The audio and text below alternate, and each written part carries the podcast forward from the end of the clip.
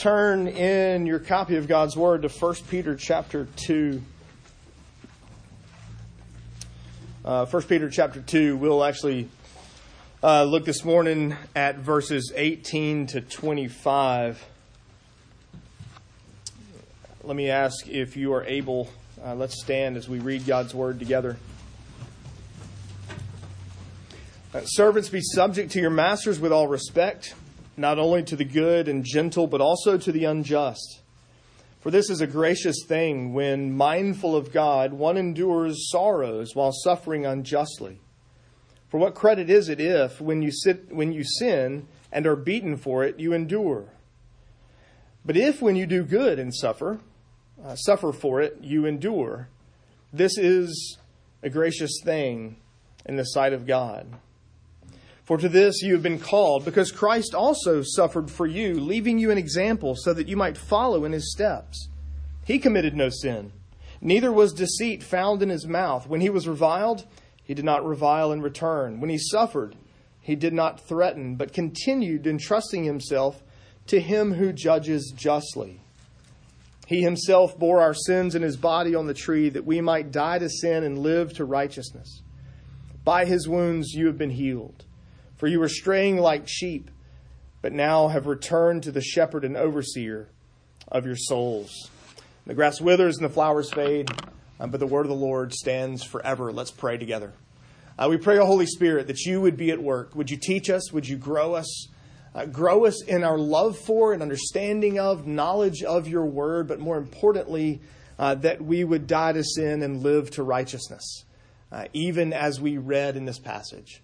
That you would use this, your word, to root out sin and to grow us in holiness. We pray in Christ's name and for his sake. Amen. You may be seated. So, to state the obvious, the gospel is supposed to impact our lives. I know that may be sort of, again, stating the obvious. That may be sort of kind of getting out and saying the very obvious thing there is to say, but the gospel is supposed to impact every aspect of our lives. There are those, of course, who kind of do the just me and Jesus thing.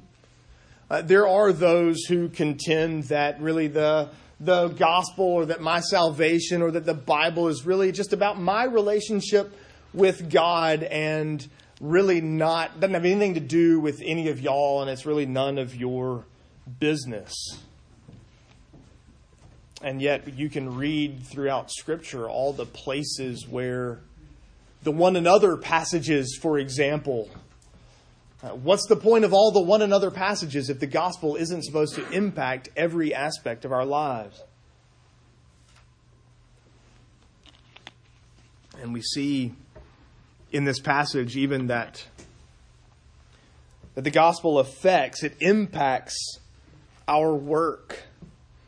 That our salvation isn't just a get-out-of-hell-free card. That our understanding of Scripture doesn't simply free our souls from the danger and punishment of eternity in hell, but it actually does more than that. The Bible, the gospel, is for the whole person, not just for my souls. It's supposed to affect the way we work, the way we play, the way we interact with our neighbors, the way we do everything that we do.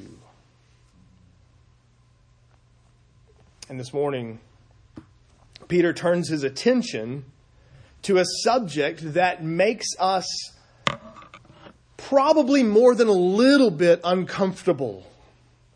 Probably more than a little bit nervous. I mean, he's already addressed the Christian's relationship to the government, to our civil authorities, and he continues and is actually going to continue. Maybe the next passage is the only other passage in this book that causes us more angst than this one. But he's continuing to sort of unpack for us, unfold for us, verse 13. Be subject to the Lord, for the Lord's sake, to every human institution. And he turns this morning to the institution of slavery. Notice in verse 18, he says, "Servants, be subject to your masters with all respect." Now, for what it's worth, there are several Greek words for slave. He doesn't use the sort of standard slave word. It's a more generic household servant kind of a word. So it has a little bit of a different connotation, and yet it doesn't really matter. We read the word servant and we get really, really uncomfortable. So I want to take just a couple of minutes and settle some of those conflicts, because this has impact on how we read and understand the Bible. So slavery in the first century in the Roman world was a way of life, but it was different from what you and I know of as slavery. It's different from chattel slavery. For one thing, there are actually several ways you could end up as a slave. You may owe somebody money, a debt you can't pay, and you sort of indenture yourself as a servant to pay off that debt. Or your people were conquered in war. There are all sorts of ways to end up as a servant in the first century Roman world. And generally speaking, they were treated better than the slaves of the Old South were treated. For one thing, they could live normal, comfortable lives. They got paid for their work. And for that matter, their work could be anything from manual labor to doctor to teacher, all sorts of things. Except they weren't free. They could buy their freedom. I mean, they got paid for their work. They could save up their money and eventually, hopefully, maybe pay for their freedom, but they weren't inherently free. Something interesting about Scripture is the Bible never actually openly instructs slaves, servants to rebel. You might be tempted to think, well, I would expect to see that. I mean, if something so heinous as the kind of slavery we know from our past just a few hundred years ago, it seems like if that were the case, that somewhere along the way, the Bible would tell, that God would tell servant slaves, look, this is a horrible system. You have to rise up. You have to revolt against it. You have to rebel against it. The Bible never actually does that. And it doesn't openly condemn slavery, and it doesn't openly support slavery. Typically, when it speaks of the system, what we might call the human institution, to steal Peter's language of verse 13, when it speaks of that human institution of servanthood, of slavery, it does so on the individual level. It speaks to the servant or it speaks to the master. It rarely speaks to the system as a system.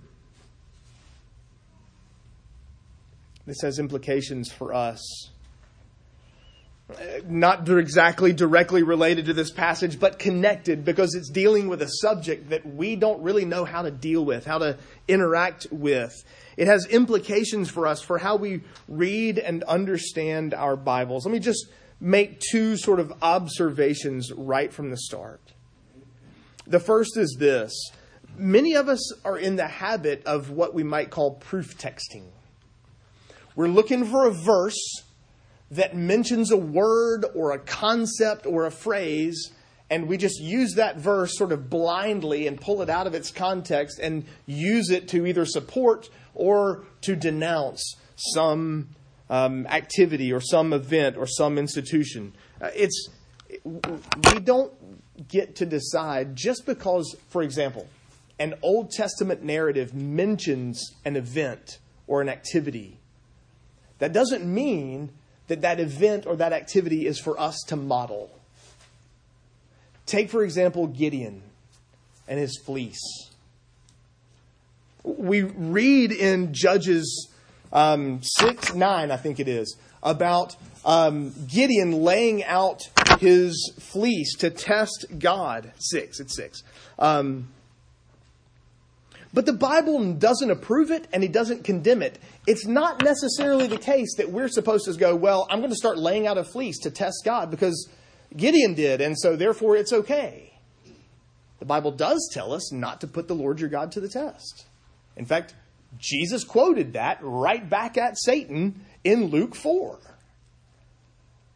But you think about how many people will go, well, Gideon laid out a fleece. I can lay out a fleece and test God. Just because the Bible mentions slavery, it doesn't mean slavery is good or right.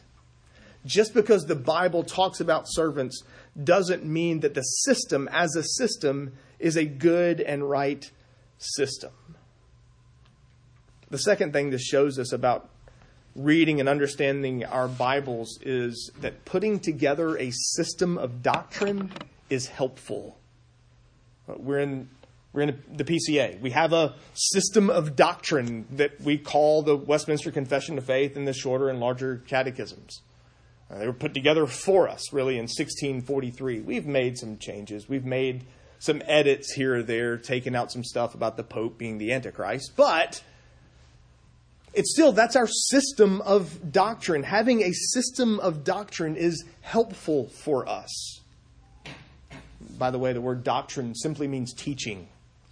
If you believe the Bible teaches anything, you believe doctrine. So don't run and hide and shy away from the word.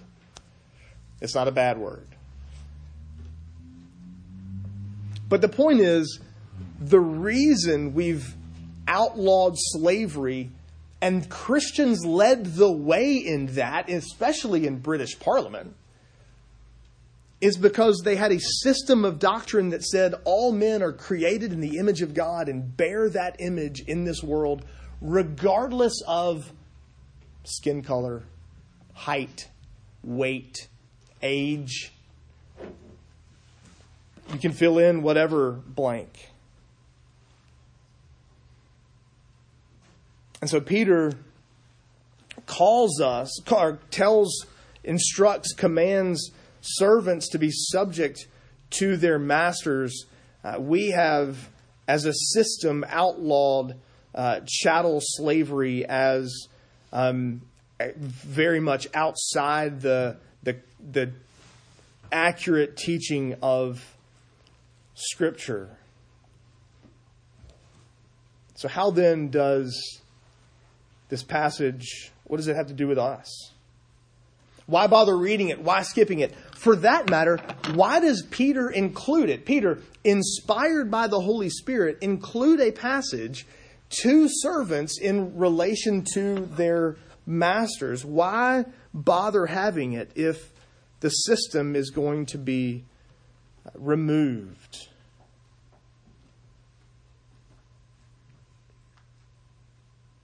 Because he's urging us, reminding us that we all work for somebody. That everybody has someone over them, and we're all called to work for them and for their good. What if they're mean? What if they're really not nice? What if our boss really isn't above board, even, for that matter? Notice the way Peter writes verse 18. Servants, be subject to your masters with all respect, not only to the good and gentle, but also to the unjust. That word unjust, if you're using an NIV, if you're using a New American Standard, I think it says harsh there. It really has more to do with being crooked and unscrupulous than being mean. In other words, they're really not operating business even above board and in accordance with the law. And so Peter commands servants to be subject to their masters with respect, whether they're good and nice and kind and gracious, or whether they're even cooking the books a little bit.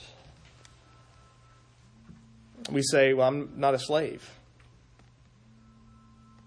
But we do have employers. We have people above us. We have people over us who, for whom we work. And again, we're reminded that the Bible isn't just a get-out-of-hell free card. The gospel isn't just a get-out-of-hell free card. You know, this perhaps maybe more pervasive in other circles where really all the big push is to get people to raise their hand or pray a prayer or walk an aisle and just to make sure that they're saved. And then after that, everything's fine and there's not a lot of instruction on how to live our lives. And here Peter says, look, you have masters, you have bosses, you have business owners, you have people for whom you work, and we're called to be subject to them. The Bible extends even to our work ethic, to the way we work, and the way we work for and respect the people that have hired us. But, you know, some of them are just kind of difficult to work for.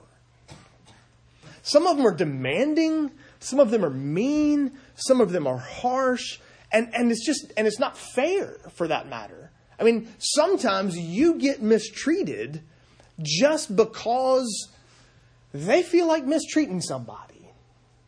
What then? Then how do I respond? Well, look at verse 19. Peter tells us that it's actually a grace to us. Okay, not a saving grace, but it is a grace to us. It is for our spiritual good. It serves for our growth in grace. When mindful of God, because of God, you suffer, you endure sorrow while suffering unjustly. I mean, of course, and he uses the language, of course, if you're beaten, if you're mistreated, if they're harsh to you, if your master is difficult to you because you are lazy and not doing your work and bad at what you do, then you deserve it. If you're in sin and rebelling against God and your boss, then you deserve the difficult and harsh treatment, Peter says in verse 20. But what credit is it if you suffer on account of your sin? What if instead you're doing good and suffer on account of your doing good? Peter actually tells us that's actually a gracious gift from God. When was the last time you thought, I sure am thankful for that gracious gift of the mean, onerous, difficult boss? Thank you, God, for giving me this person. Thank you, person, for treating me unfairly and unjustly. Thank you for getting on my case because I've done exactly what you told me to do. We don't think of it that way. And Peter says it's actually a gracious thing to us. In fact, he uses that language twice. Verse 19 and in verse 20, the very beginning of 19, the end of 20. It's a gracious thing when. And then at the end, when you suffer and endure for doing good, this is a gracious thing in the sight of God. He clearly wants us to know and understand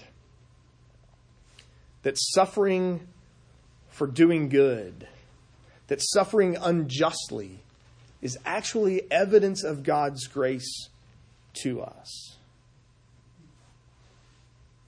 See, we'd rather demand our rights. We'd rather, and this is especially an American thing, right? I have a right to this. We'll demand, well, you owe me this, or I have a right to that, and you can't take it away. We'll demand our rights and scream and kick and complain that everything's unfair, and ultimately we're shaking our fist even at Jesus himself. In many ways, this passage fights against our 21st century American Christianity that expects ease and peace and comfort, and that my rights trump your good. But that's not what this passage tells us. In fact, it turns our attention to Jesus. Peter points to Jesus as our model. He says, basically, verse 21, you want a picture of suffering for doing good? Look at Jesus. He is the model. He is the standout example and to follow, because he, of all people, suffered and endured difficulty and trial for doing absolutely nothing wrong. Do you remember learning how to write your letters? When you were a kid and you got that lined paper, you know, the paper with the lines, and you had two solid lines and there was a dotted line in the middle of them. And you had the big fat pencil and you were learning how to practice your letters. And the two lines, you know, the capital letters start at the bottom line. They got to touch that top line. And the lowercase letters, well, they don't go above the dotted line, except for some of them. Like you got the tail on the B that sticks up. Okay, it's got to go up there. The tail on the P's got to drop below.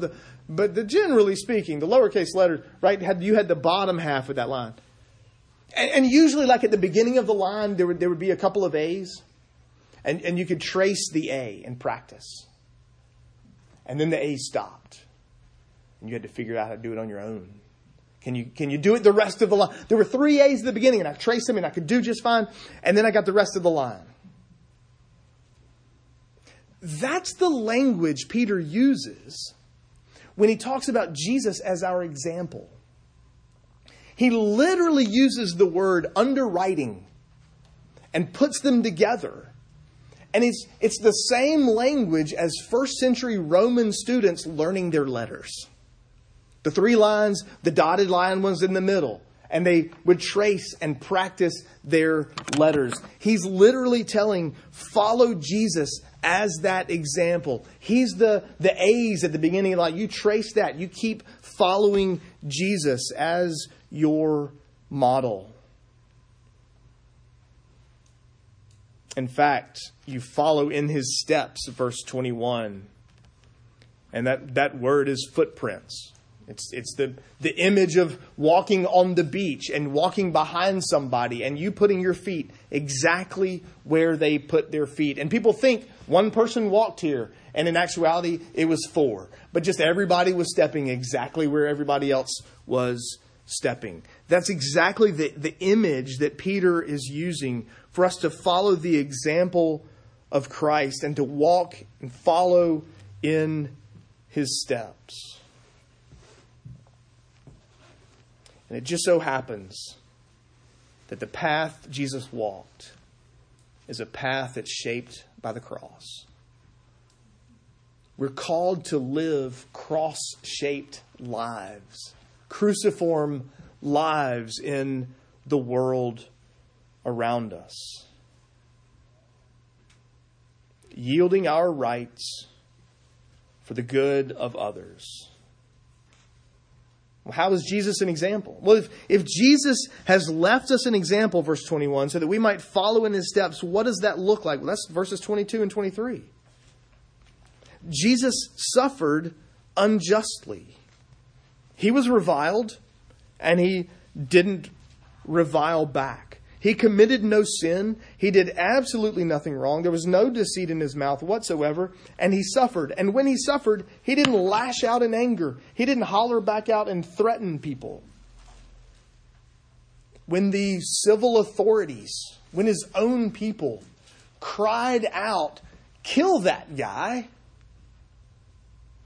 he could have killed those guys himself.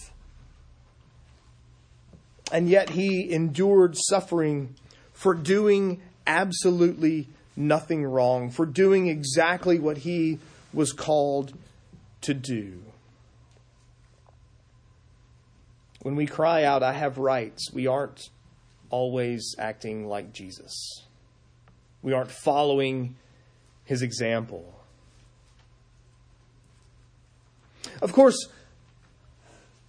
Jesus is an example, but he's not only an example. He's not merely an example. He's not just an example. There are those out there who will tell us, usually outside the church, perhaps some even inside the church, who will tell us really that the key to the Bible, that the key to Christianity is just doing what Jesus, living like Jesus.